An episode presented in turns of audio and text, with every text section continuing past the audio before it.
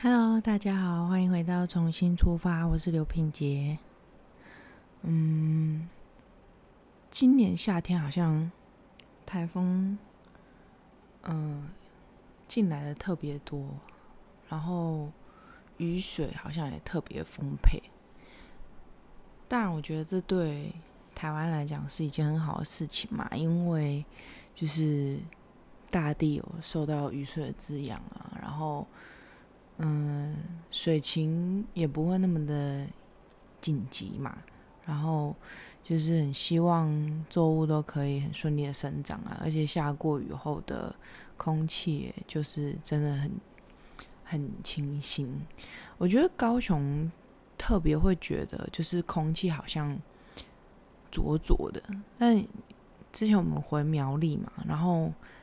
就是山上的空气真的跟。都市里的空气是不一样的，就是每个地方的空气闻起来的感觉都不太一样。嗯，然后就觉得，哎，下个雨，感觉最近就是真的是雨蛮多的，然后连续好几个礼拜都都有阴阴的这样的天气，蛮特别的，就是在南部的台湾这样。嗯，然后最近就让我。感受很深的，就是要好好去感谢你拥有的。然后最近我特别就是就觉得很感恩我的生活，因为台风的关系，就是之前我还在军中的时候嘛，因为我们我们不管是在舰艇或者是在我之后的那个水下作业大队。其实，军人对于台风都会特别的，应该是说海军啊，会特别的敏感的原因，是因为你船在海上嘛，那台风来影响就是海象。然后我们的那个水下作业大队，它编属在一个救灾体系，所以其实台风来的时候啊，然后都会有。嗯，官兵去到一些预置的地点，就是一些嗯所谓比较容易有灾情的地方，会有一一一些就是人员在人员跟物资去到那个地方去做嗯灾害的预防，就是希望可以争取到时间来协助地方疏通那些。灾害，嗯，所以，呃，我们对于就是比如说台风还没有形成，它还是热带低气压的时候，我们就会开始一直很关注，然后会考虑到说，哎，人员有没有要，就现在在休假的要把他叫回来。那通常就是像台风来嘛，就算他没有进来，就是他只是可能，嗯，海上台风警报，那我们也是必须要。去到那个防台的，嗯，也不是说去到，就是要进入那个机制里面。所以基本上，如果台风来，我是不可能会在家的，就是一定是会不是在营区里，就是在回营区的路上。然后就是要等台风解除，哎，台风的警报解除，然后。各地区可能像如果降下大豪雨的话，我们也必须要备便，因为我们大队就是潜水嘛，然后还有很多的橡皮艇，那那些都是救灾很需要的一些装备。那前身就是救难大队嘛，所以其实这就是我们大队它存在的一个核心价值嘛。对啦，就是它就是专门用在救灾的，然后。嗯，像台风来，我就感受很深，因为现在我已经不在那个位置上嘛，所以其实我都是等，比如说，诶，像最近就说啊，想要去垦丁玩，然后就就是说啊，有台风要来，诶，就那种感觉是我不知道台风要来，然后我想去玩，然后说诶，竟然有台风，但是我不知道，以前是台风都还没形成，我就已经开始就是焦虑，就是哦。天哪，又要被，就是又要被召回，或者是人员又要做什么，呃，处置，然后可能装备又要上妆啊什么之类，就会 开始焦虑这样。然后现在就是已经，虽然我觉得我离开没有很久，然后但是就是已经呃离开了那个状态。然后比如说像出国啊，就是很多地方是免签的，然后就是安排好了就可以去到那个地方，就可以很自由弹性的去运用你的时间。然后我就觉得很感谢嘛。然后那天我就会跟我女儿聊聊这件事情，就是以前我就是常常可能不在家，然后嗯，她都会问我说：“妈妈，那你明天就是？”上班，明天我起床的时候你还会在吗？这样子，就是他会常常问我这些问题，然后我就会觉得哦，真的是很心酸，然后那种感觉是，嗯，我会觉得现在的生活啊，让我感觉是很安心的，然后我可以尽量的陪伴，然后，嗯，我也很。但就是这段就是军旅的生涯，就是退伍之后，我有一些积蓄，然后可以，嗯，当然不可能很长久，但是至少在现阶段啊，它可以支撑我，嗯的生活一段时间，然后让我有很好的弹性的运用空间，然后可以去学习我想学习的，然后。嗯，做一些很好的规划，所以我觉得我一直都是很幸运的。然后，嗯，就算我是选择了就是转换跑道，但我的生活也没有立即上受到很大的影响。所以，我常常就是会想啊，就是其实，嗯。当然，有时候想到以后，或者是就就就就会觉得很不确定嘛，因为我不知道未来会是什么样子。但我希望，就是我我我现在是在为我就是期待的未来去做努力嘛。然后有时候，其实你一直把你的目光放在你的未来的时候，因为不确定，所以你会很焦虑。像我就会讲。嗯，但我我觉得。回到现在来想的话，我觉得我真的是很幸运的。不管是回想过去，嗯，我会觉得，我一直觉得我的选择跟一些走的道路冥冥中就是注定的。然后，当然我有尽我的努力，但是我觉得我的选择从以前到现在，我都没有后悔过。所以我觉得，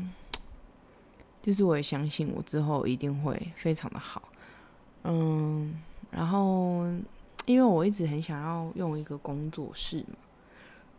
嗯，但其实店面的租金都不是很便宜，啊，我就比较偏向，因为我我如果去做精油占卜啊，或者是嗯，就是动物沟通，通常占卜。跟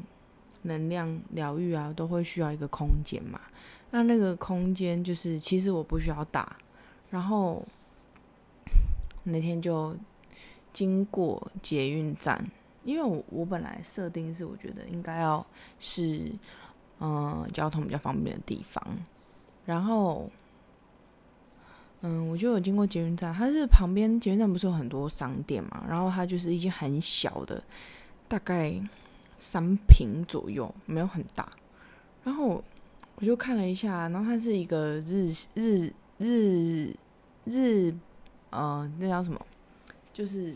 日本的杂货店，就是他们那个卖家，然后去日本带回来的东西，然后他在那边有一个实体的店面。然后后来我就进去问他，我就说不好意思，请问你这边就是的租金是多少？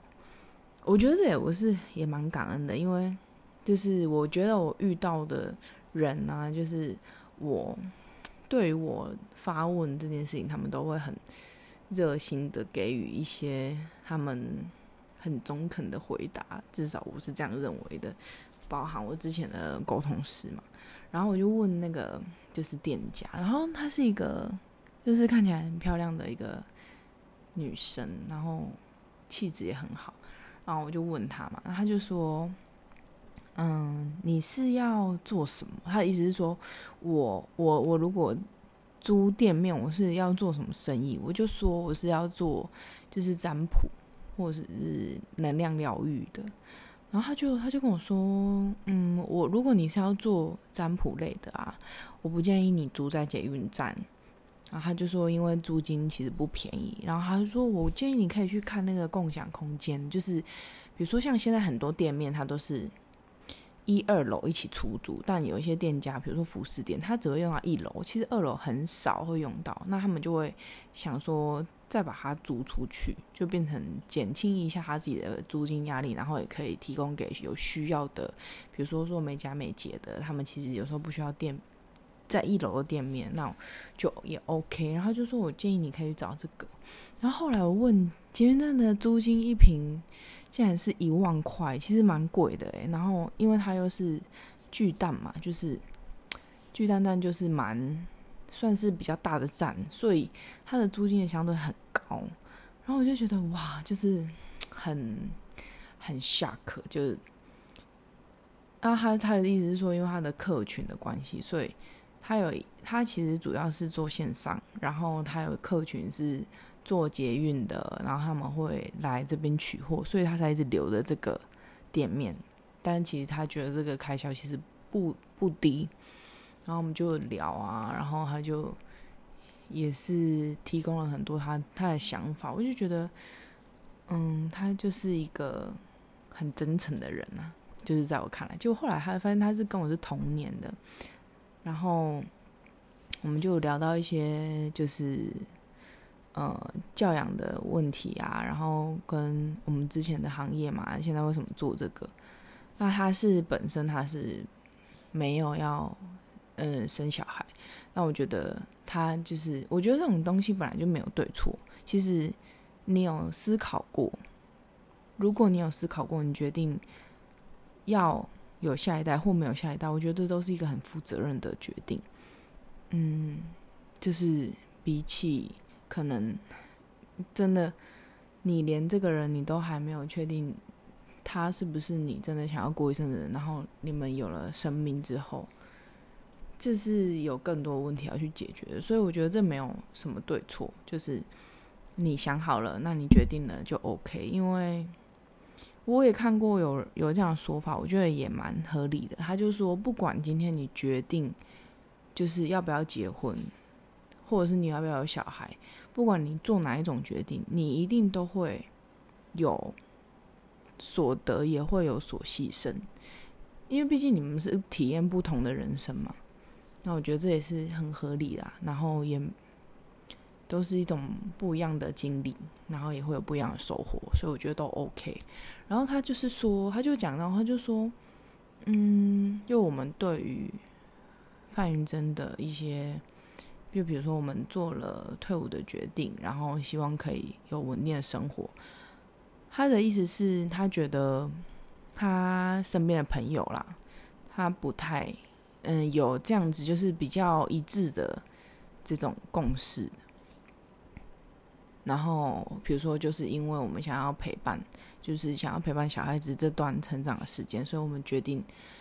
都要就是离开相对稳定的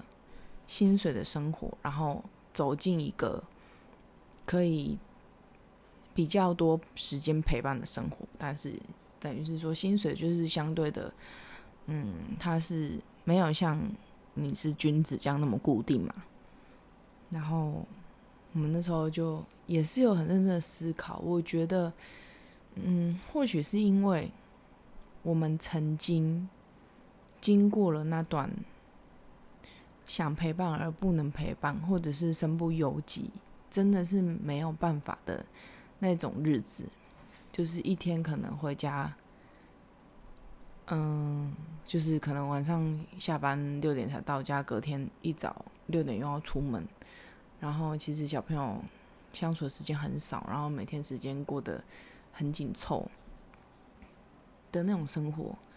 就是曾经我们经历过，所以我们才会特别珍惜那种每天可以回到家陪伴孩子的日子。但是对于有些人来讲，他就是过了这样的日子，然后，但他觉得他被可能束缚嘛，或者是现实的压力，他就是渴望不一样的生活。这都是我觉得这个没有对错，就是因为你有经历过，所以你才会珍惜一些你曾经没有的东西，然后你现在拥有，你才会特别格外觉得哦，真的很宝贵嘛。然后，嗯，我就觉得其实对于我自己来讲啊，就是过去的那段就是在军中的生活啊，其实。嗯，我以为我好像忘记了很多事情，然后也是在聊天的过程中，其实我发现我我有很多感谢没有错，但是有一些很发生的一些很微小的事情，是让我的情绪很不满，或者是觉得很委屈，或者是很愤愤不平的事情，其实我都还记得，就是讲出来的时候，其实我才发现，哎，其实我是带有怨气的，就是。嗯，我记得谁谁谁对我做过哪一些事情，然后让我觉得很不满，然后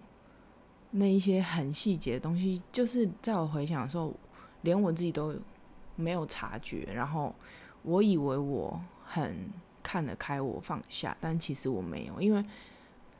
嗯，我发现我这个人对于，嗯。我认定你是朋友这件事情是很谨慎的嘛？但在我认定你是朋友之后，其实我会很乐于去付出。但相对的，就是在我认定你是朋友之后，结果却发现，其实你并没有这样做，或者是其实你是啊，对我跟对其他人就是陈述的方式就是表里不一，或者是。嗯，可能看到我说一套，看到别人又说一套，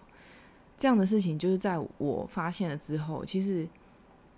嗯，我不会去很直接的跟对方起冲突，但是我我发现我会记在心里很久，诶，然后我也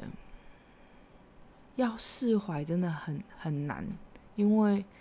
我才发现原来我是这样的人，然后我会把那些事情都一直放在心里，就是留了很久很久。就是在我觉得哦，我很放得开，我放得下，其实我才发现原来我没有。就是我以为我很豁达，其实我不是。嗯，然后我也希望可以，嗯，就是再发现，我觉得发现就是一件很好的事情，就是发现了，然后你可以去，毕竟就觉察嘛，就是。知道了自己有这样的习性，那你可以去调整，因为毕竟这些东西放在心里，一定是自己会受伤的。因为，嗯，就是你你自己的本质是不会因为别人说什么而改变的。而且，如果他认定你是那样的人，你就算再怎么解释他，他也不会，他也不会理解啊。他也觉得你只是在多说话，多就是多。多解释，然后就他也听不进去嘛。这这也让我联想到，就是像昨天我跟我先生在在聊动物沟通这个行业，因为他就说坊间有很多，就比如说网络上面有在批评动物沟通师的，就是说，呃，我明明就拿了我们家过世动物的照片，然后嗯，去问沟通师一些问题，然后。他还就是就是很很像真的一样回馈给我很多什么我的动物对于现现在生活的的期待啊什么什么之类的，然后他就说根本就是骗人的，然后或者是说嗯我拿了根本不是我家动物的照片去给那个沟通师，然后呃他他就是说什么。呃，还是反正也是讲了一大堆，然后那结果那根本就不是我的动物。我觉得这种东西就是，呃，当然，我觉得每一个不管在哪一个圈子，一定都会有，都会有品格不是那么，呃，可能我们说的比较正直的人嘛。当然，他做这个就是他赖以为生的东西。我我觉得这种东西就是，如果你你相信，它就是真的嘛，有点像是类似信仰或是鬼神的东西。然后，呃，今天我我我觉得我是没有遇到那样的沟通师，但我也不完全觉得沟通师是有问题的。就是能量这个东西是，就是一个至善的沟通，它是三方的合作。当其中有一方他是带着，嗯，不相信的能量去进行这场沟通的时候，其实对于沟通的品质。也是会有影响的，就是就不准啊，或者是就是你就觉得连线没那么顺嘛。那我觉得那个去测试沟通师这个人，他的动机也很令人匪夷所思啦。我我个人认为是这样子，因为但我不知道他们之间发生了什么事情，只是。我会觉得，嗯，如果如果你相信，那你就好好的去，很真诚的去面对每一件事情。然后，嗯，当然面对不不相信的人，我也不会硬要强迫你去相信，因为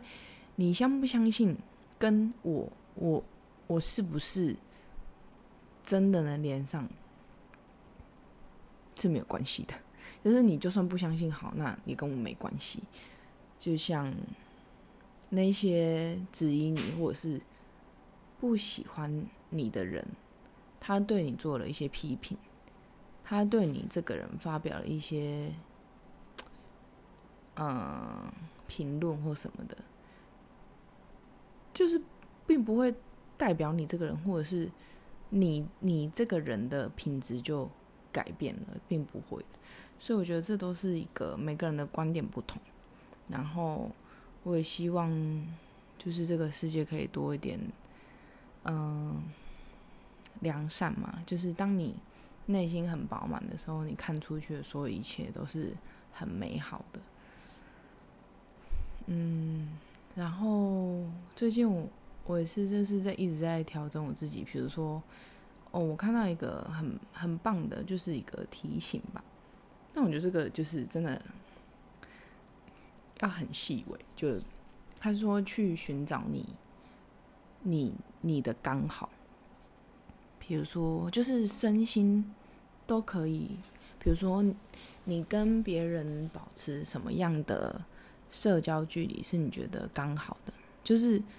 多一点觉得嗯太近了，然后少一点又觉得好像太疏远了，就是那个刚刚好的界限。然后你你跟你跟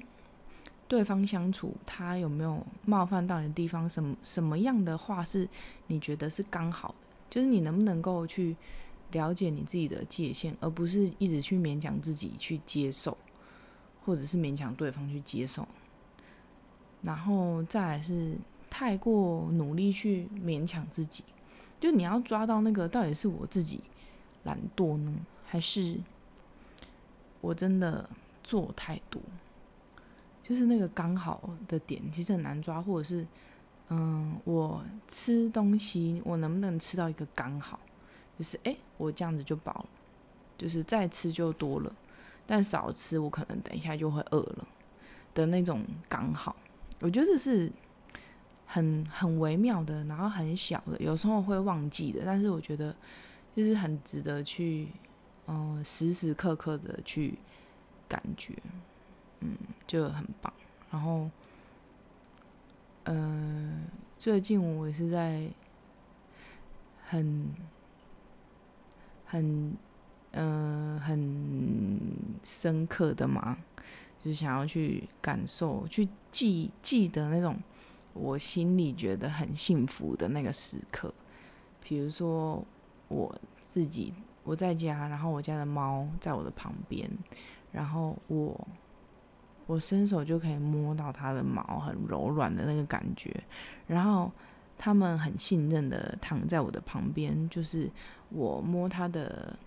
眼、口、鼻、脖子，甚至它很脆弱的颈部、肚子，他都会很放心的把他自己交给我。那种全然的信任让我觉得很幸福。然后，或者是，嗯，虽然可能有时候，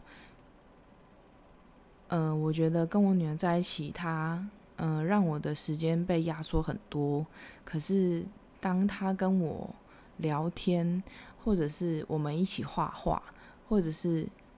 他看着我然后笑笑了的样子，或是他睡着了，我看着他脸庞的样子，我摸着他，抱着他那种感觉，让我觉得很幸福。嗯，或者是，嗯，我我做菜，然后我我们全家人一起。吃的很开心，很快乐，然后，嗯，空盘那个让我感觉很幸福。就是有时候是很微小的，或者是比如说下雨了，然后我坐在车里，我就觉得很幸福，因为我不用被淋湿。就那种或者是很冷的时候洗到要有热水，然后就觉得很幸福。很热的时候到了冷气房，我觉得很幸福。那种。很小很小的很快乐的瞬间，我都希望可以不断的去收集，因为我觉得你你要寻找不快乐的事情太难太太多了，太容易了，就是随随便便可能，嗯，东西打翻，饮料打翻，然后可能你不小心手滑了，然后东西摔破了。或者是出门走路到一半没带伞，下雨了，然后嗯，可能你要写写个东西，笔断水了，那种就是太多小事都可以让你抓狂，然后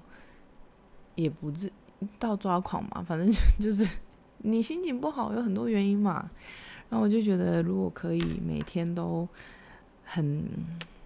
清醒的嘛，去收集那种。让我自己感觉很幸福的瞬间，就可以稍微就是让我回到当下，就是过嗯，可能未来会有很多变数，然后你会觉得很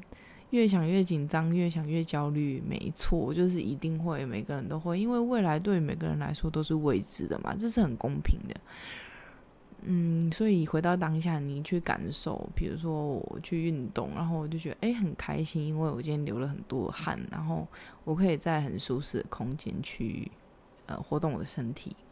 这样的事情也让我很开心。或者是单纯的，就是我喝水，然后有喝到很多的水，然后可以把我的水壶装满，这件事情也让我觉得很快乐。嗯哦，我我前一阵子看到一个网络的一个健身教练，然后她是女生，然后她因为最近她想要备孕，然后发现她的子宫有肌瘤，所以她去做手术。那做术后一定会有恢复期啊，她就变成没有办法像之前那么规律的去运动，然后呃，然后去教学嘛。然后他就拍了一个影片，他就是说，你千万不要，呃，认为你的任何一个，你可以，应该是说，你不要认为你可以去很很随心的去运动这件事情是一件理所当然，然后嗯，很正常的事情，因为有些人因为病痛，他他连走路都是非常困难的，然后所以。对每件事情开始保持着一个呃觉察的去寻找感谢的时候，你会越来越能发现你生命中充满了很多值得你感谢的事情。然后，我也希望这样可以让，就是每个人如果都投射出感谢，这整个整体的磁场或能量一定会越来越好。然后哦，我最后一个超级希望我就是三十一号可以看到超级月亮。嗯，虽然有台风，但是我还是很希望能够就是晒晒一下月亮这样子，然后许许愿，听说很多以前的那些魔法仪式都是在这一天就是进行，因为月亮是最圆最大、能量最满的时候。然后希望大家都能就是显化成功。OK，那这集的 Podcast 就到这边，那我们就下个礼拜见喽，拜拜。